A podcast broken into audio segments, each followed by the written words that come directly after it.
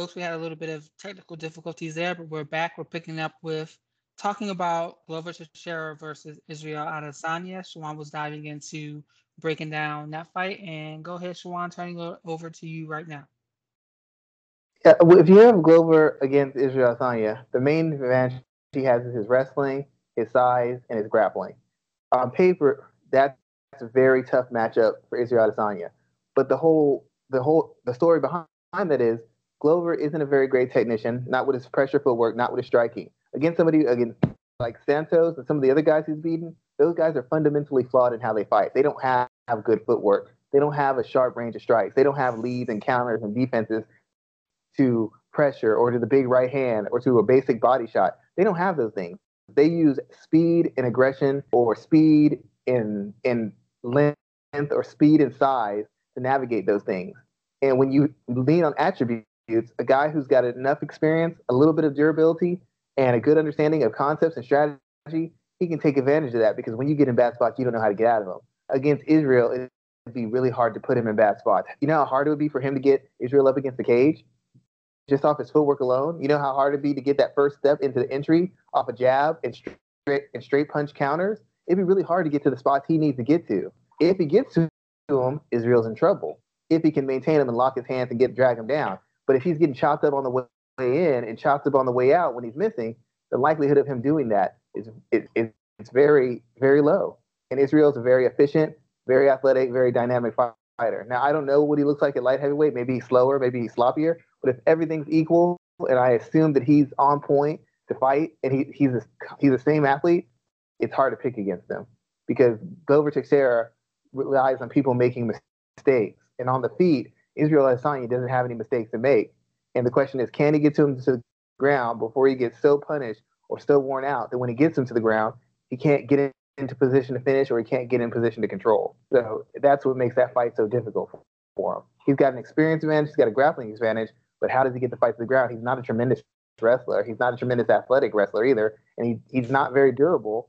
So those things don't lend itself to him getting to the spots he wants to and him being able to execute the way he wants to against a guy with that kind of hole in his game. True. I'm not gonna not gonna dive in any further on that because I agree with you. Yeah, you know Glover would have that if he if he gets a if he gets a grip on him chance, but I just think he's gonna get picked apart before he has the opportunity to do that. And Izzy's not going to let Glover get back up like Thiago did twice on Saturday and be able to submit him in that way. Um, let's talk about that co-main event where Andre Arlovski continues to win at heavyweight, beating uh, Boser, I believe, by unanimous decision. Was it unanimous? It was um, beating Tanner Boser via unanimous decision. Uh, Andre Arlovski continues to find ways to win. This is his third fight he's won in, in a row. I saw an interesting a interesting recommendation of putting Andre Arlovski against Greg Hardy. What do you think about that fight? Uh, I mean, it'd be a good fight. Greg Hardy, even though he's tremendously physically limited, I mean, technically limited, he's he's a world class athlete. He's got explosiveness, strength, agility, and re- reaction time. It's almost far superior to most most heavyweights. I mean, he went three rounds with Volkov, and and uh, Hardy's not a top level ref, heavyweight. And was it Walt Harris? Walt Harris fought Volkov recently, and he got finished. And he's 10 times the fighter as far as skill and experience than Greg Hardy. But there's something to be said for athleticism, conditioning, and durability, which Greg Hardy has. So if Greg Hardy can land something big, he could probably put Andre Arlovski out. But the fact is, there's such a gap in skill that the only way he wins is based off athleticism. It, what Andre Arlovski is doing is similar to what Glover Teixeira is doing. It's similar to what Frank Mir did when he went on that run, that heavyweight run, the UFC. Like I said, at heavyweight and light heavyweight, guys don't the division is so thin, the guys don't get to build experience. They don't learn to work at a bad spot. They don't learn how to set things up because guys are the talent is so thin. You're blowing through a bunch of nobodies who don't have a skill set or experience. Then you get to some veteran and you hit him hard, and either he doesn't go away, or you get him in spots where you're about to finish him, and you're so over aggressive, he submits you, reverses position and finishes you, or if on the feet you get too greedy, you walk into a big counter. And it's not, not so much that they're so good, it's just you're so reckless you have you lack maturity and you lack poise that you can't put to pick the right shots or put the right shots together to finish a guy who's physically compromised. Same thing with this guy. He's fighting Arlovski. Arlovski, there's nothing he's seen. There's nothing he hasn't seen at, at heavyweight. In fact, if he had a better chin, I don't know that Arlovski would have been the greatest, one of the greatest heavyweights of all time. He's fought the best guys in the UFC and out of the UFC. And even when he's lost recently, it's been split decision law. It's been contested losses against guys who have every physical advantage in the book over him. So when he fights this guy, all he does is use veteran craft. He fights when he wants to fight. He controls the pace. He controls when and how you're engaging, and he breaks the guy down. He doesn't have to really do a lot. He just has to wait for the guy to make the mistakes because a lot of these guys don't have identities and they're not used to being in fights where they can't have it their way. And this was yet another young heavyweight with some experience, some durability, who's learning his craft against a guy who, for all intents and purposes, might as well be a master at his craft. I mean, he hasn't been elite in years, but he at one point he was one of the best heavyweights in the world. He's competed in all sorts of divisions. You know, there's there's little that you're going to show him that he hasn't seen. Speed, he's seen that before. Power, he's seen that before. A little bit of wrestling, he's seen that before. Striking, he's seen that before. What is what was that guy going to bring to Arlovski that Arlovski hasn't seen? It's just a matter of will his chin hold up? Will his cardio hold up? And when you have a guy with that, when you have that much of a gap as far as experience, you can find spots to rest. You can find spots to control. You find spots to impose your will. It's on your younger opponent.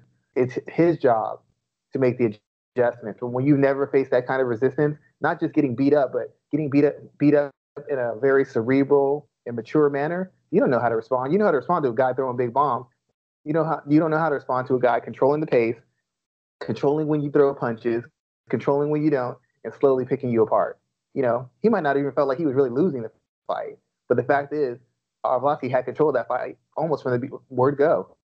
Whether whatever the other his opponent did, he never really had control of the fight, and that, that's based off of just having the experience of being on the big stage, being in main events, co-main events, and knowing how to handle people whose best skill is their physical attribute.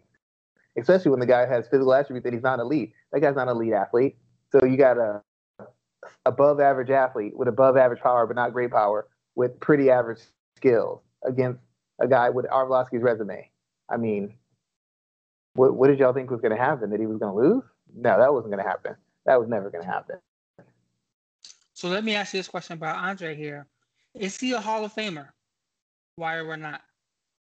Um, I could see Hall of Famer because, you know, I mean, most heavyweights don't get to the point he's. I mean, his his point in his career, he's still a top. He's been a top ten heavyweight since what? 1990. You know, Oh, at some point or another, he was top 10 ranked in the, in the in late 90s. He's top 10 ranked in 2000. He's top 10 ranked at one point in the 2010, and now he's top 10 ranked in the 2020. That's like, you know, I mean, you know, it's like essentially a what is he, 40 something? He's been fighting for like 20 something years, give or take.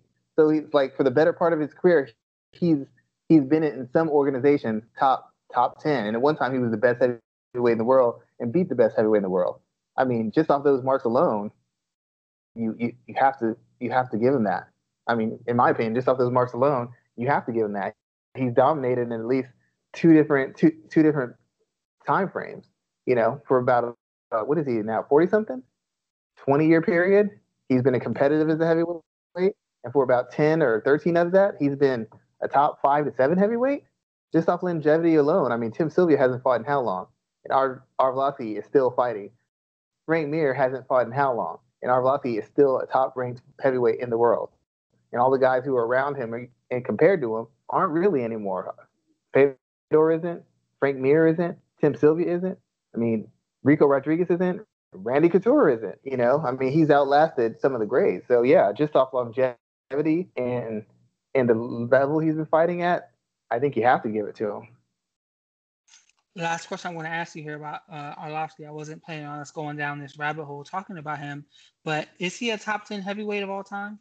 He's got to be top 10, right? It, like in that group.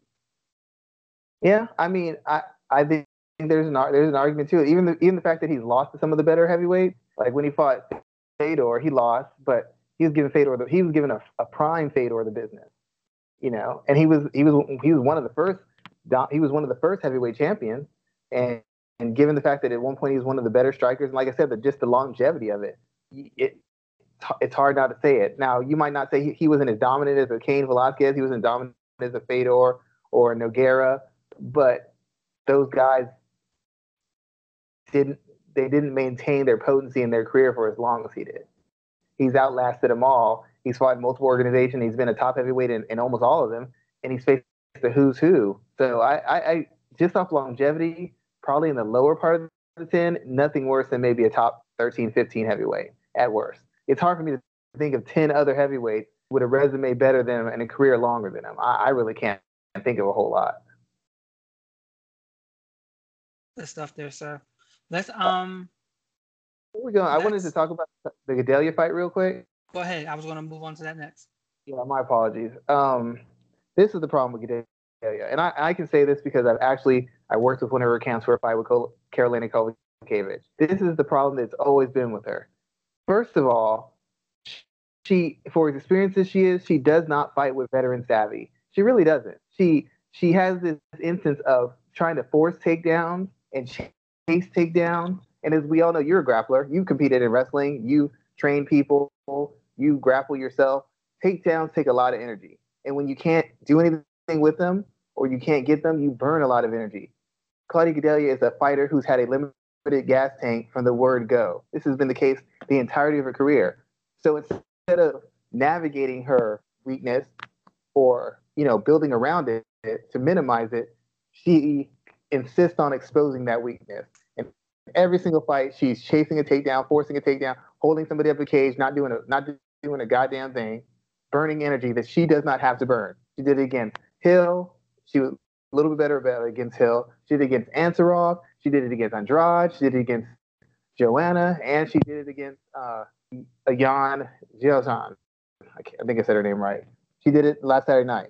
And every time she does it, she wastes energy. She's not busy, and she exposes herself. And she when she slows down later in fights, even if it's just a little bit, people take over and they take fights that she was winning and turn them into fights she's either losing badly or losing to decision. And that's all that ha- happened. She chased takedowns, she chased clinch attempts, she wasted energy, and she, she was fighting a younger, fresher opponent who was able to set a pace and then build on that pace. Claudia's only chance of winning that was to control the pace, use feints, use a jab, kick the legs, attack the body, things of that nature. Hit reactive takedowns, not chase takedowns, hit reactive takedowns. And she didn't do that in that fight. It was all chasing, it was all pressing. And she doesn't have the cardio. And if basketball, football, grappling, whatever sport you're in, if you're not in good shape and you don't know you, you, you know that you can't maintain a pace or you know that you have to pick your spot, you're at a constant disadvantage no matter how much better a skill set you have than somebody. Because you know that if you don't finish this in this fight or, or you don't get these spots, you can't win it. You're to get tired, you're to get slow, you're going to get clumsy, and you're going to get outworked or you're going to get finished. And that's exactly what happened to her. She exposed herself yet again, forcing takedowns, forcing clinch attempts, not touching the body, not doing anything to level the playing field, and and Yan just outworked her. She just out hustled her. It was it was I can't imagine Mark Henry gave her that fight plan. I can't imagine that he gave her that fight plan. But if he did, that that's a bad coaching job for him. Most likely it's something she chose to do on her own. Once she realized that girl was more athletic and faster than her, she decided I've got to get it to the ground. And um, one last point, even though she's known as this grappler and great wrestler, she's not really a sub- she's never been a submission threat in the UFC. So it's like I don't understand why you're so good to get the fight to the ground. You don't finish people. You don't finish them with strikes. You don't finish them with submission. So you're spending all your energy to get the fight to the ground that you have shown an inability to control people on the ground and an inability to finish people on the ground. So why are you wasting so much energy trying to get that fight to that spot that you have not really done anything of note from? It's just bad, bad fight IQ. She constantly exposes her weaknesses and then because she hung in the fight or she was it was close, she thinks she's won, and really all she's done is set herself up to be beaten. And now I don't know what she does in this weight division because this is a girl who's a tough opponent, but she's not a name fighter. So what does she do now? She, she's like three, four fights away from the title, best case scenario. And if she moves up a weight class, maybe her cardio improves, but the physical advantages she has down here as far as punching power and size, they don't exist up there either.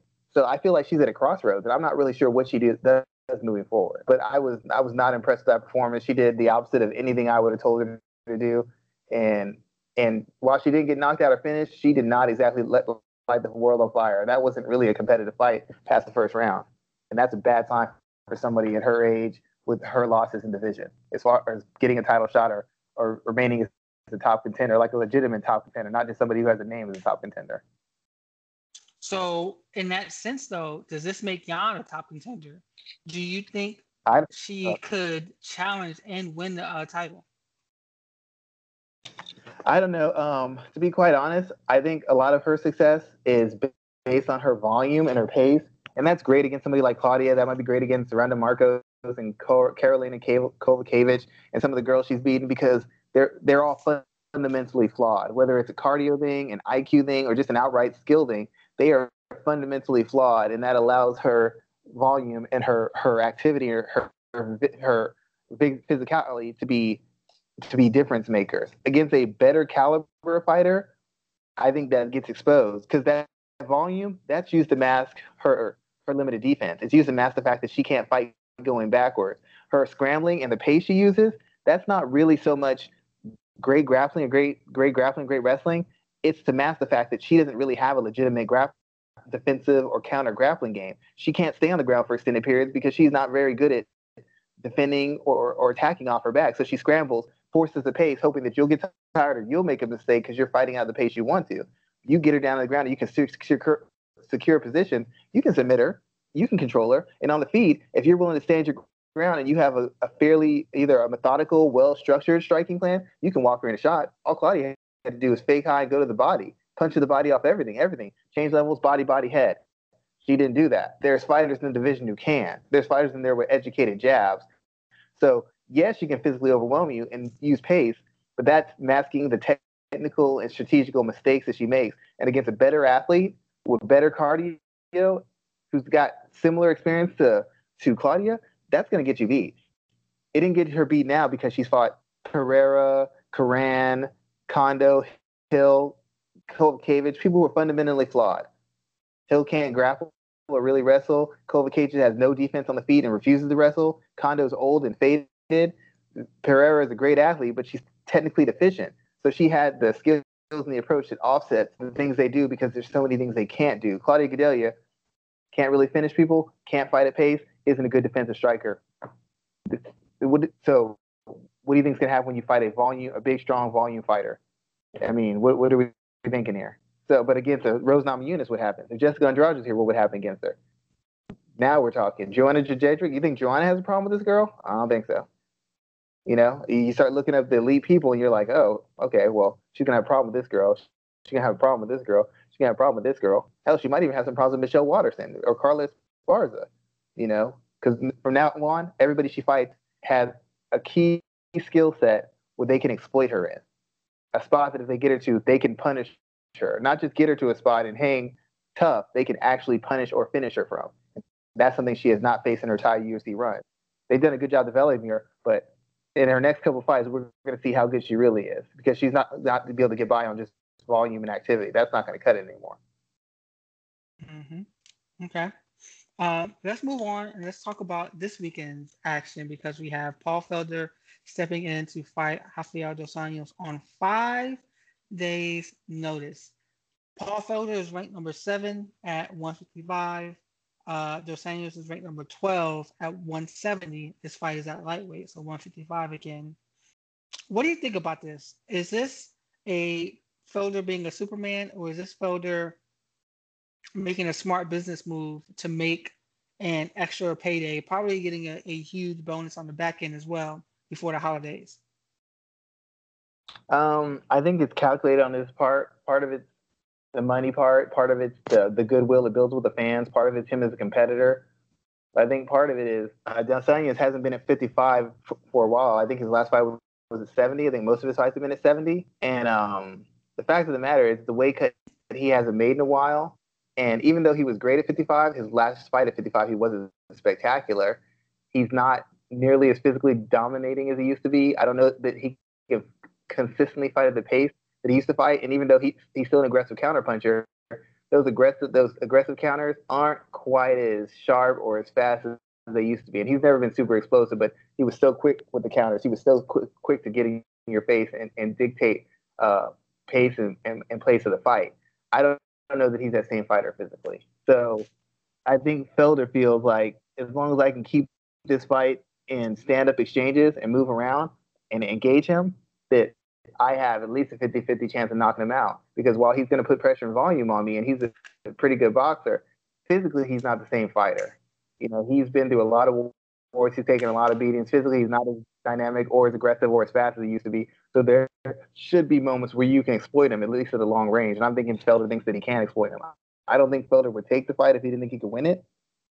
So he sees something in in Dos Anjos that um that you know I, I see as well. He's had problems with these bigger welterweights. You know they're bigger and stronger, but Felder's fought at welterweight before too. He fought Mike Perry, who's a very strong welterweight. So it's not like he can just lean on that and he can just have his way with Felder and just bully him. Felder's comfortable doing that as well. So I think Felder just really feels that this checks all the boxes. Payday, fan favorite, big, big main event type fight, and a fight that if he wins, isn't maybe maybe Dos Anjos isn't ranked as a light heavyweight, lightweight, but he's still a big name, and that would be a big thing to put on his resume. That could propel him to maybe getting like a Dan Hooker again, or a uh, or maybe get one of one of the fringe contenders like a Tony Tony Ferguson, who's kind of far away from the belt. You know, maybe he could jump in and get a Michael Chandler, just something that would put him ahead of the pack in lightweight. You know, I think this is a very strategic move by him. Yeah, it is a very strategic move. I felt the same way because at first you're like, why the hell would you want to do this? You're ranked number seven. You're especially with what's going on with the lightweight division. You're not sure who's going to be where, where the title is going to be. Why would you do this now? But I think he's going to get paid handsomely for it. And I think that he can overwhelm Rafael dos Anjos enough to secure three of those five rounds. I think he's going to come out with a lot of pressure early. And we're going to see him pace himself in a way that can watch him take away some um, take away some scorecards. So I think this is a is a calculated risk by Paul Felder, and he's going to get paid handsomely for it either way. So I don't think he's worried too much about that. But it is a calculated risk that if he wins, it's a big win for him over a former champion. Yeah, I mean, if he loses, it, it's a loss still, but it's a fight just on five days' notice. You know, the Donald Cerrone's made his name off of taking short notice fights, win or lose.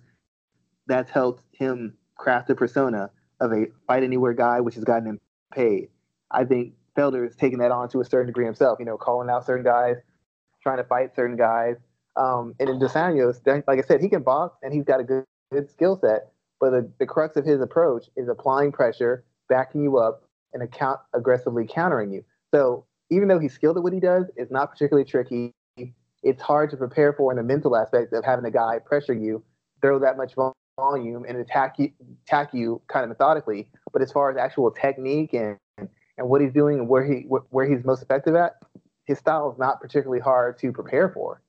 So you got a style that plays to the plays to what you want to do in a fight, and a style that's not particularly hard to prepare for. And even though Felder is not the greatest technician himself, he's shown more balance in his fighting. He's willing to not just strike, but transition ranges from strikes into grappling attempts or wrestling attempts. Not saying that he would do that against Dos Anjos, but if something is shown and it's something he's used to kind of control the pace or to get out of some rough spots. So it's it it he really has nothing to lose in this fight. This is probably one of the best setups he could possibly get. Dos Anjos can't possibly be prepared for what he, he's going to do because he's he was preparing for the polar opposite an opponent. The guy he was going to fight has fight nothing like Felder. Nothing as far as athleticism, nothing as far as size, nothing as far as style. Totally different, totally different um, approach to it. Felder wasn't planning on fighting anybody. You know, he was just staying in shape and staying active. So if he makes a good weight cut, I find this to be a very competitive fight. That I don't know that I favor Felder. I don't know who, who I favor in this because the thing is hasn't looked great either. He, he's not on a winning streak. He hasn't been looking better and better. Felder has been. So I, I guess from that perspective, you would favor Felder. He doesn't have the pedigree of Dos Anjos, but the fact of the matter is he's been winning more. He's been fighting more often, and um, and and to be quite um, quite honest, he's he's had less mileage on him. Uh, Dos Anjos has had a rough two years, a rough, rough two year run, and I might catch up with them this week. So let's talk about some of the other fights on this card because, like I said, there isn't a lot uh, to talk about in the world of MMA this weekend. We have Kay Hansen making her return. She's pretty high up the card, Shawan. What were your thoughts about that? Because I'm like, sure, they're making an effort to push her, but man, I didn't expect them to do this this fast with her. Well, it's it's not just that they're pushing her. It's they're not the least that they're pushing. They're putting her behind a card, but they're not putting her against an elite caliber opponent. They're, I mean, to be quite honest, Jinh Yu Frey is, is, a more accomplished, more experienced, more established fighter than um, than the person she's fighting, uh, Cory McKenna. It's really gonna. They're really just. I think they're just high on the fact that she's young. She had a very exciting fight. She has a, a fairly appealing style, and she's a pretty good athlete. And they feel like they can. They have something they can build around. So, instead of throwing her to the shark, they're throwing her to yet another fighter who isn't super experienced or super established or, or super dangerous herself. McKenna's not one of the greatest finishers I've seen. She's not the greatest athlete I've seen. She's not necessarily a, a punishing kind of fighter who just has her way with people. She's she's a good fighter. She's a professional fighter. She's tough. She's durable. She's fairly experienced, but what I've seen, she's not super dynamic. And I don't know that her I don't know that her defensive grappling is up to par. You know, she worked. She works with. She. I know she's worked with Team Alpha Male, so you would think she has defensive grappling, and some scrambling. But it's one of these fights where I think they're trying to build Hansen, but also if Hansen loses and McKenna gets some burn, then I think they'd be okay with that too. I think it's two young people they're putting in to see who's going to take a step forward, who's going to take a step back. Kind of like when they had Cynthia Calvillo fight um, Pearl Gonzalez. One fighter lost, went on to bigger things. Another fighter lost, she took a step back. And I think similar situation in this right now. It's a it's a tough fight for both, but I I don't know that it. I I, I think it's 50-50 on both ends. I, I really think it's a 50-50 fight on either one.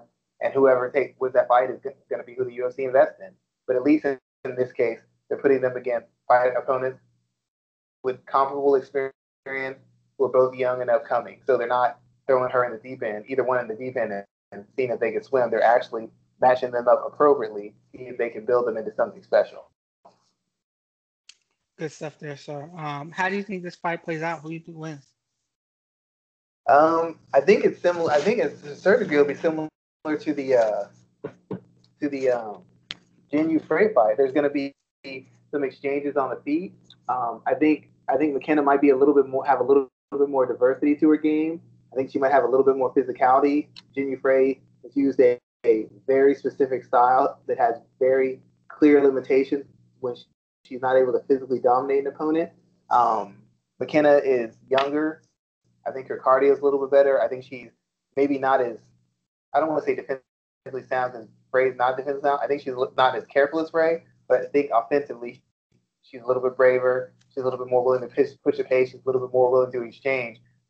So she can take advantage of Hansen in a way that Yu Frey wouldn't because she wouldn't put two or three punches together. She would throw ones and twos, flurry occasionally here and there. I think I think that McKenna is willing to push the pace and press a little bit more, which should open her up to Hansen getting takedowns, getting clinches, and I, I believe if Hansen can, can, can secure takedowns, I think she could probably win scrambles or control her way. Um, you know, maybe get a decision, mixing the wrestling and the striking and win a decision. You know, um, I, I, would think that's probably how it goes. I don't know that she finishes her, but I think I think Hansen eventually gets her hands on her and kind of just you know kind of out hustles her on the ground and uses the uh, threat of the takedown to kind of have some success on the feet, get takedowns, keep the pressure on her, and, and, probably win the decision. Maybe maybe finish. I don't I don't know about a finish, but I think she I think she should be able to win a fairly a fairly uh, a fairly dominant a fairly dominant um, all right, there, sir. Um, what else on this car stands out to you? I was looking at it, trying to pick it apart, and I'm like, this car fucking sucks, and I'm so glad I don't have to work this weekend. But what else stands out to you on, on this car for this, this Saturday? Well, the biggest thing that knows me is not so much the fight. It's like some of the uh, fighters in it, like Eric Anders. At one point, he was considered possibly the future of the light heavyweight division. And then that kind of went bad for him, and then he started, you know, fighting at the uh, middleweight division, or he started middleweight with a light heavyweight. Either way, the fact of the matter is, at one point, he was supposed to be someone who was going to be a name guy and probably the future condition, and people were talking about a future champion because he used to be a high level football player and he, he had great athleticism, and that was going to take him to the top. You know, and after he had a a pretty decent start, you know, winning two fights in the UFC, You know, he got smashed by Lyoto. He wins another fight. he goes on a on a three fight losing streak. You know, it's it's basically been very uneven performances for him after after that after he went on that that that, that two or three fight win losing win streak. He won two fights, and then from that point on, he win a few, lose a few, lose a few, win a few. He's just been very uneven, and at one point they were thinking this was going to be the guy who's going to turn the whole division turn the whole division around. You know, he's going to be a dominant middleweight. Then he moved to light heavyweight because he thought it was a weight issue, and then he struggled there, and you just found out that athleticism alone is never going to be enough for you to dominate at the elite levels, and this is yet another example of it. Um, so it, it was it's it's jarring to see where he's at at this point in his career. I, I don't know that he ever really makes a complete comeback. The opponent he's facing isn't isn't great. You know, I mean, and uh, I just I, I, really don't know what they're going to do with him at this point. To be quite I'm not sure what they're going to do. But at one point, he was considered a can't miss prospect, and since that, that point, he has been nothing but uneven and, and to be honest, based on his athletic ability, somewhat disappointing. Um, the other thing on there, they got Randa Markos fighting. Uh, she just lost her last fight previous to this, and um, against um, Mackenzie Dern, and she's another fighter who was an outstanding physical talent, had a good skill set, but was never able to put it together. Win one, lose one, win one, lose one. Finally lost two in a row, and somebody who who they thought could really be a cornerstone of the division, and essentially has just turned into a journey, a journey woman. You know, she's had more attention because it's tough, but she's never been able to turn the corner and become the fighter that they they really thought she was gonna be, and she just never put it together. And it's just yet another example of having a fighter with great physical tools who has been unable put it all together and turn the corner to become a better fighter. I think she's gotten comfortable fighting at the camp she's been at. I think when she moved to another camp and they challenged her to expand her horizon do some things that were difficult. She went back to being doing what was comfortable, and it's put a hard cap on her ceiling as a fighter. She's good enough athlete and a decent enough fighter where she can be a tough out for anybody, but she can't consistently win. And if you can't consistently win, and if you win, you can't ever really become highly rated fire. You can't ever really become a star. You definitely can't ever become somebody who's challenging for a title fight. She's basically a journeywoman, a high level journeywoman who tells fighters if they're ready to move to the next level or if they need to work some more. How do you but think the fight plays out for her? Uh, I mean, she's more experienced this girl. I, it's hard for me to imagine her losing losing two in a row, but this girl can wrestle a little bit. Younger, and she seems to be a little bit. She seems to be a little bit more of a disciplined fighter. You know, there's not much structure to what Randa Markos does. There's not a strike to wrestle to grapple. It's just very hodgepodge and based on her aggression and her athleticism. I don't think there's very much structure. I don't know that she's super disciplined. She's just so tough and she's such a great athlete. But she consistently gives you ways to lose. You know what I'm going to say? She loses her third fight in a row. Uh, she's got a better level of experience, but with all her experience, she still fights like a complete idiot. I mean, she just does. I saw an interview where she lost to Mackenzie. She's like, my daughter had a rock, so I just jumped down on her, and she makes it seem like she made one, one mistake and she got finished. And it's not. She made multiple mistakes. You didn't have a rock. You re- you realize she was her on the ground. Instead of disengaging, you continue to engage with her, and she's like, "Oh, I just made a mistake," but it's the same mistake you've made for years. And that's what it is. It's no isolated incident. It's a historical trend. No matter what fight she gives, and no matter what advantage she has, she will find some way to put herself in a bad spot. It's just a matter of whether her opponent is a good enough athlete and smart enough night fighter to exploit it this girl she's fighting isn't super experienced. Um, Kanaka isn't Murata isn't.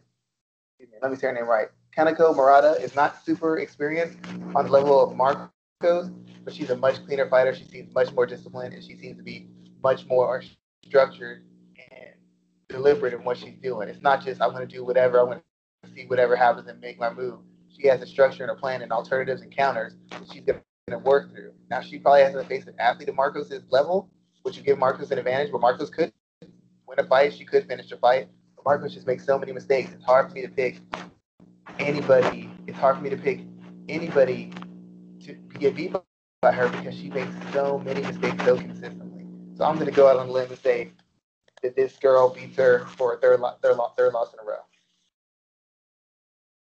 All right, so you're not holding it back tonight, not at all, and I love it. Um, what do you have going on for you? What are you working on? Um, like I said, I'm usually working on my uh, my um, my articles or fight articles, just kind of gathering stuff so I have it when it's ready.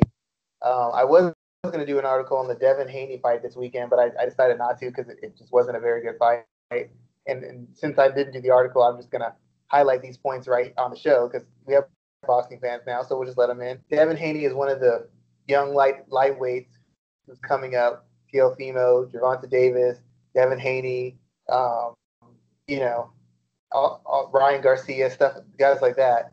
And everybody's trying to jockey to get positioned to, to get big fights, to get pay per view fights, get the fans on the side, and establish it there, the young lion who's going to take over boxing.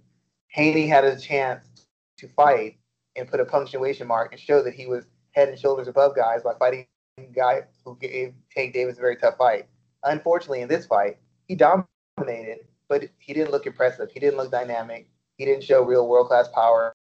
He didn't show the ability to just put on an entertaining fight. He just put on a workmanlike performance against a guy who had lost his last fight and somehow off that loss tumbled into another title fight.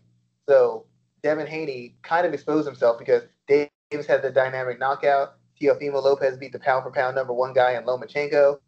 And here's Devin Haney going 12 rounds with a guy who lost to Davis and a guy who hasn't really been elite in the past three to five years. After, clearly, after Dana, Devin Haney and his father spent a lot of time talking about how we're the class of division, we've got the athleticism, we've got the tools, we've got the skills. And then you put on a performance like that, you draw a lot of attention. And when you draw that kind of attention, you have to execute. He executed a good technical fight, but he didn't execute an exciting fight or punctuating type of performance that says, hey, he's on level of these two other guys. In fact, this fight might have done more damage to any momentum he has because he's still calling for Teofimo. And Teofimo's like, I beat Lomachenko. You struggle with Gamboa. That's no good. Hey, I'm calling out Tank Davis. Tank Davis like, I had the best knockout of the year on a pay per view against a four a four, weight division champion. You struggle with a guy who I beat, who I stopped. So, so it, it's a reminder of how important it is for fighters to master the craft and pick their spots when they want to sell themselves, they want to establish their brand, they want to assert themselves as a kind of fighter or, or, or a certain caliber fighter. Because we live in a 24 7 media culture nowadays. So everything you say and everything you pointed out will be brought to your attention and will be called out if and when you lose, or worse yet, if and when you just struggle. A win is no longer a win nowadays.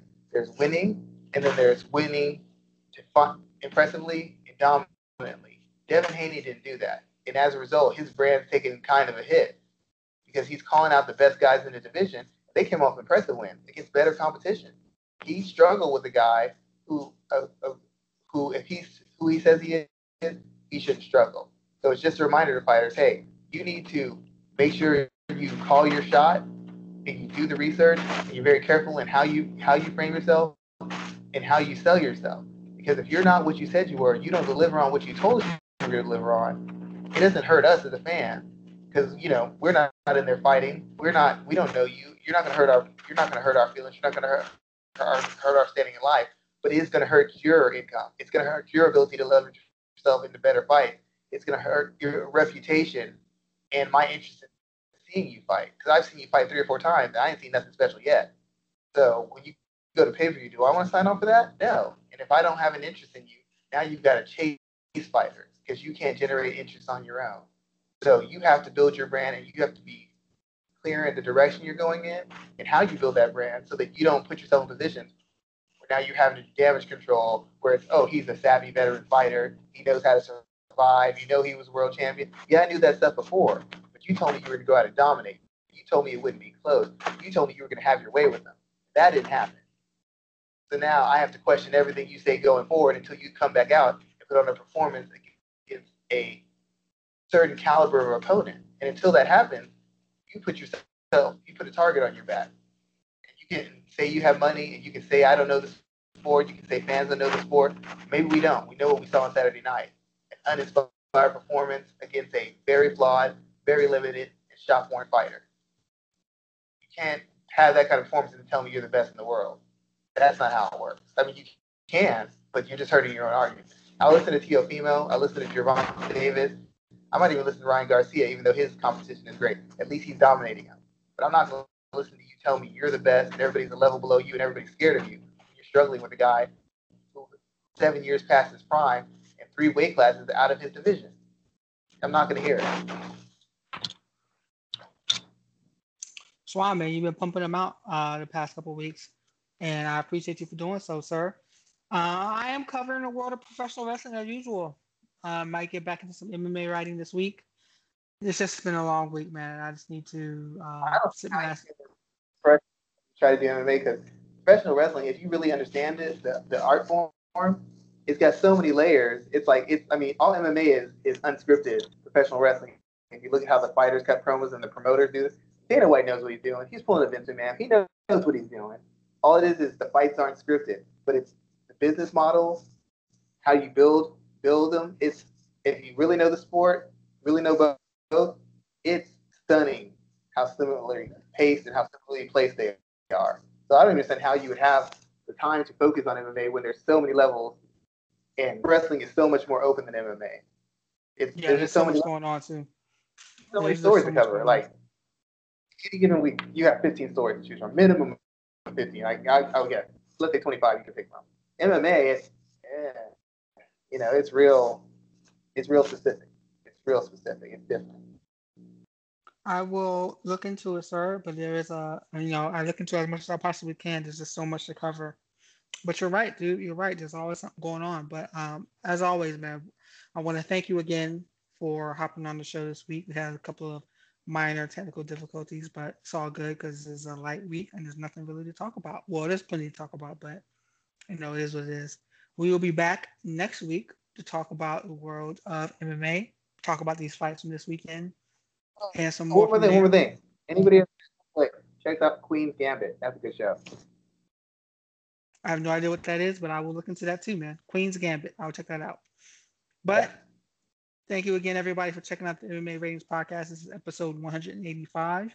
And since we missed it on the early part of the show, you can catch us across all of our platforms on Anchor, Spotify, Google Podcasts, Apple iTunes, Breaker, and YouTube, MMA Ratings.